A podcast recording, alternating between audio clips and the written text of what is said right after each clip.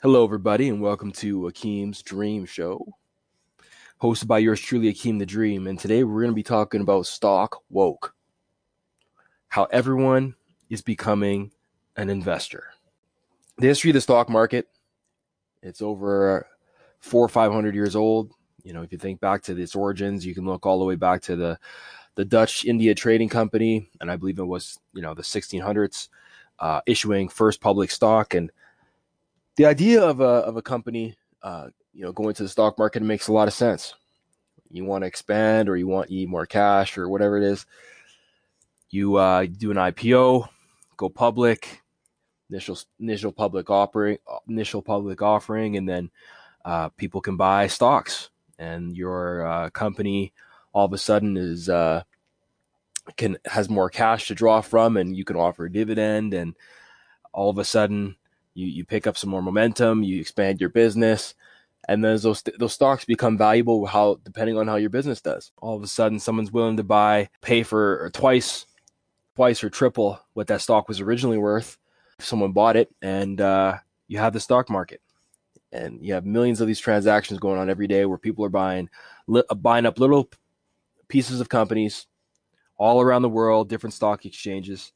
And uh, typically, this was something where they would uh, work their job, stock away all their cash in a maybe a com- uh, company match percentage where you'd put a specific uh, uh, amount away every single month, and your company would match it, and it would go into some mutual fund that maybe matched the market six percent a year. People were happy with that. 6% a year over 30, 40 years. You match the market, has its ups and downs, but it averages it out around 7%. Okay, you're making 7% of your money. And if you're investing, you know, five grand a year, whatever, you can have a million dollars in 40 years, whatever it is. That's the basic premise, okay? That was the that was the depths people got into with the stock market. But then something happened in the 80s and 90s and even in the 70s. You had these companies who were unicorns. And what a unicorn is, is it's a company that has super uh, supernatural growth, and uh, as a pri- when it when it launches privately, let's take uh, Apple for example or Microsoft, and this was more prominent in the tech sector. These these companies would launch to such fanfare and such demand that they, in a lot of cases, couldn't even uh, meet the demand. They couldn't even they couldn't keep up with the with the production. They couldn't keep up with the expansion, so they needed to go public. They needed to uh, issue stock and get that capital reinfused back into the business. But as these companies uh, went public, their values went to astronomical amounts. So if you were in on the bottom floor, I think it's the colloquial term where people say, "Oh, get in on the bottom floor." Well, if you were on the bottom floor and you were able to buy stock on IPO day, uh, you could you could you could uh, imagine or with a certain level of hesitancy, uh, predict that the stock would perhaps double in a year's time, if not triple.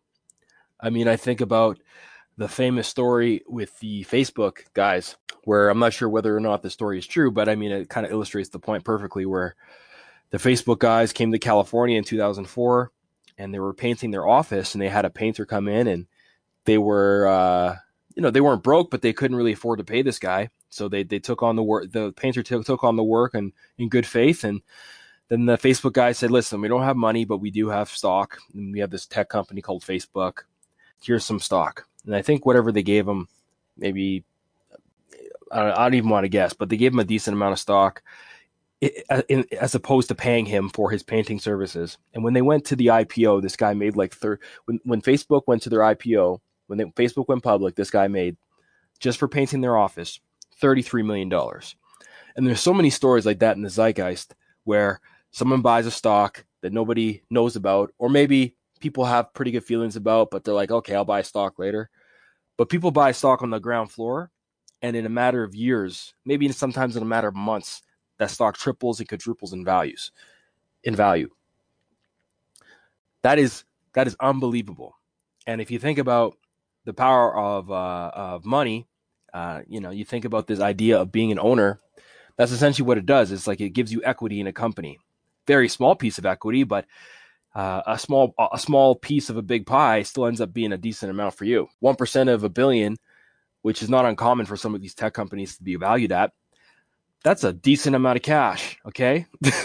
give me 1% of a billion, million dollars. So just, uh, yeah, give me that. Uh, I mean, I'll take it. That is, that is the power of the stock market. And I think people in the last maybe 10, 20 years, they became stock woke. And the idea of being stock woke is a, is a coin, is a, is a phrase I've, ter- I've coined since I've seen so many of my friends, uh, and not even not even I'm not even thinking about this negatively. I'm just I'm just making observations because I'm part of this too. I started investing in the stock market, but I saw so many of my friends it became a phenomenon who became investors, serious investors. And I'm not talking just oh I buy stocks on Questrade or whatever Robinhood app. I actually read the P and L states. I read the market uh, market reviews and and uh, uh, industry reports. They're looking at a million P and L sheets. They're looking at all this information to figure out what stock is hot, which one could grow, what is poised to what is poised to change, right? And then you had this whole epidemic with uh, insider trading, where people would buy stocks on the uh, privileged information about maybe a company merging or doing an acquisition of another company that the public didn't have uh, knowledge of, so that they could they could make a purchase of a stock that they knew was going to skyrocket in a matter of days on information that only they had they were privy to, which is illegal. But there's a lot of excitement around getting money to work for you instead of working for your money, i.e., becoming an owner, i.e., becoming having equity in a company. If we're being honest with ourselves, is the best way to make money. If that's, I mean, people like, I mean, there's a lot of there's a lot of uh, debates to be had about the efficacy of work and what it makes per- what it does for a person's soul and what it does for their for their mission and their purpose in life. But when it comes to just like the money itself, why not make have money make money for you? So I get the I get the whole idea of uh, starting to become aware of how the stock market works and being an active player as an investor. So a lot of my buddies they started and I think YouTube had a lot to do with this too, those 5 second ads before every YouTube video. You'd get a you'd get an advert with this guy who's like, yeah, I used to be broke, and then all I had to do was open my wealth trade account, and I started buying stocks, and now I'm a millionaire. I, I bought an island, and uh, yeah, I'm dating uh, I'm dating uh, Billie Billie Eilish now. It's pretty cool. So you'd see apps like, like ads like that, which a lot of times are bullshit. But the general crux, which a lot of people can see through, is okay. I can be an investor. I don't have to be a consumer because that's what most of us are, isn't it? we're consumers we're not we're not owners we're not investors we don't have any equity in any of the products we we purchase imagine if you bought all the apple products you bought okay let's say you have three you bought three iphones since apple's been or since apple started the iphone which is crazy apple iphone's only been around since 2007 13 years so let's say they've had they've had 10 models or 11 models or 12 models by now so let's say you bought four of them each at 1200 bucks a pop Okay. What is that? That is 4,800 bucks. So let's say you spent five grand on phones in the last 12 years for Apple. But instead of buying those 12 phones, you put $5,000 into Apple 13 years ago. Would you rather have the four phones or would you rather have the $5,000 of stock in 2007 in Apple Inc.? See, that's how investors think. They start thinking, okay, do I want to be an owner in this company? The products are great, services are great, I love what they do. And because I love what they do, I'm going to invest into what I know, into what I like. I mean, that's the premise of value investing. You you you uh, you buy stocks that you think will appreciate based on your circle of competence and what you know and what you think you know, and you start buying companies or uh, pieces of companies that you think have a future, and you buy it low and you hold on to it forever. And to answer that question, believe you me, I'm taking the five thousand dollars of Apple stock because I don't know how much is appreciated in the last 13 years. But we could safely say that $5,000 could easily be $100 to $200,000 today, which is maybe, maybe not. Maybe I'm being a little bit hyperbolic, but you get the point. It's going to be worth more than the four phones you've had. But that's why they're such a great company because, you know, you could also argue that, hey, the phones have gave, have helped you work. They've helped you do your job. They've helped you connect with the world. Maybe they've helped you grow your business. That's why they're a valuable company because they make good products and services. So a lot of my buddies out there, you know, they went from being a consumer, going to work, coming home, investing in their RSP, matching the market, 7% year over year, compound interest, blah, blah, blah, blah, blah, blah, blah. They went from that to, bro, I got to start buying stocks. What's going on in the S&P? What's going on in the NASDAQ? Okay. Give it to me straight. That's what they were thinking. Okay. And uh, I, I call it stock woke because wokeness is not just relating to race politics or corporations and the injustice around them. It's also relating.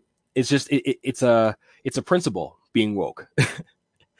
it's it, it's uh, it's akin to waking up. It's akin to uh, having an epiphany, becoming aware for the first time of some kind of injustice.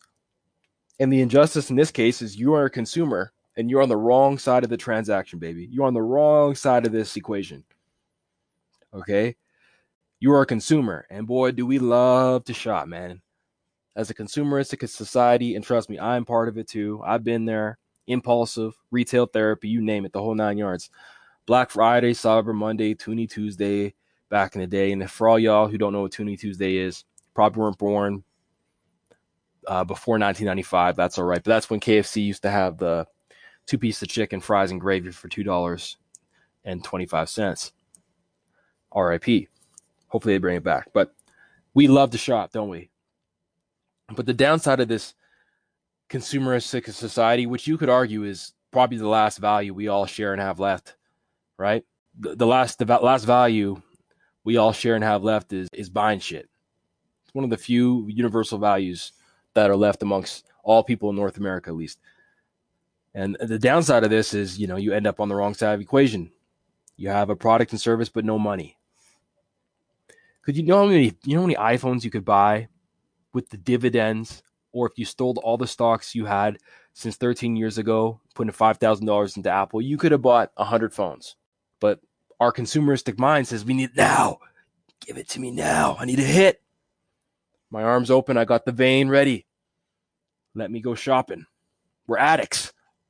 All of a sudden, your buddy Brad calls you up, and you know you uh, you guys go through the typical rigor, rigor rigmarole of your typical conversations. You know, you're talk about talk about women. You talk about. Uh, I'm just I'm a guy. I'm talking. I'm talking about uh, uh, me and my Brad. My buddy Brad called me up, be like, "Hey, Brad, what's going on?" Oh, you know, not much. Girls, family, conspiracy theories, uh, sports, government, and then all of a sudden, Brad starts talking about how Tesla split the stock is now and is now paying pr- crazy dividends. Yeah, man, you know you won't believe it, man. Tesla they split the stock, and their their their dividends are nuts, man. They're gonna be they're going into HVAC to doing all these crazy things, man. They just got they just got a truck, man. They're gonna be revolutionizing transportation business. And your buddy Brad, who is a pipe fitter, and who's never discussed business in an entire life, is now Warren goddamn Buffett. He's now a value investor. He got his degree in finance overnight, and he can tell you everything about the stock market. And I'm not against this, and I'm not down on this. I'm actually happy for this because I think it's good to, for people to be woke. I don't like when people press it on other people, but anything that makes you become more aware or makes you wake up, unplugged from the matrix, I think is a good thing. You should increase your awareness in life. Why not? understand how you're being hosed. Understand how you are a consumer. And at the end of the day, depending on what your goals are financially, it's probably not the best thing to be for your entire life. Maybe you should read The Intelligent Investor. Maybe you should do profit and lo- read profit and loss statements. Industry understand industry trends and emerging markets, and maybe this should be something you do. If you don't have a hobby, become stock woke become an investor, go through all the YouTube channels. Man, there's a million of them. People sitting down talking about the stock market. I think the most famous one that uh, has stood the test of time is uh, oh, what's the guy's name? Mad Money with Jim Cramer, where he's just talking about, oh, have you guys heard about this stock? Man, it's crazy. It's making waves. Buy now, buy now. It's gonna be great. Boom, boom, boom, boom, boom. That guy was actually great. I love his shows. Uh, but that's investing 101. I probably butchered it, but you get the gist, don't you? Get woke, go broke. Nah, how about get woke, go rich? Sign me up, baby. Sign me up. And with that, buy low, sell high. Say goodnight to the good guy. I'm out.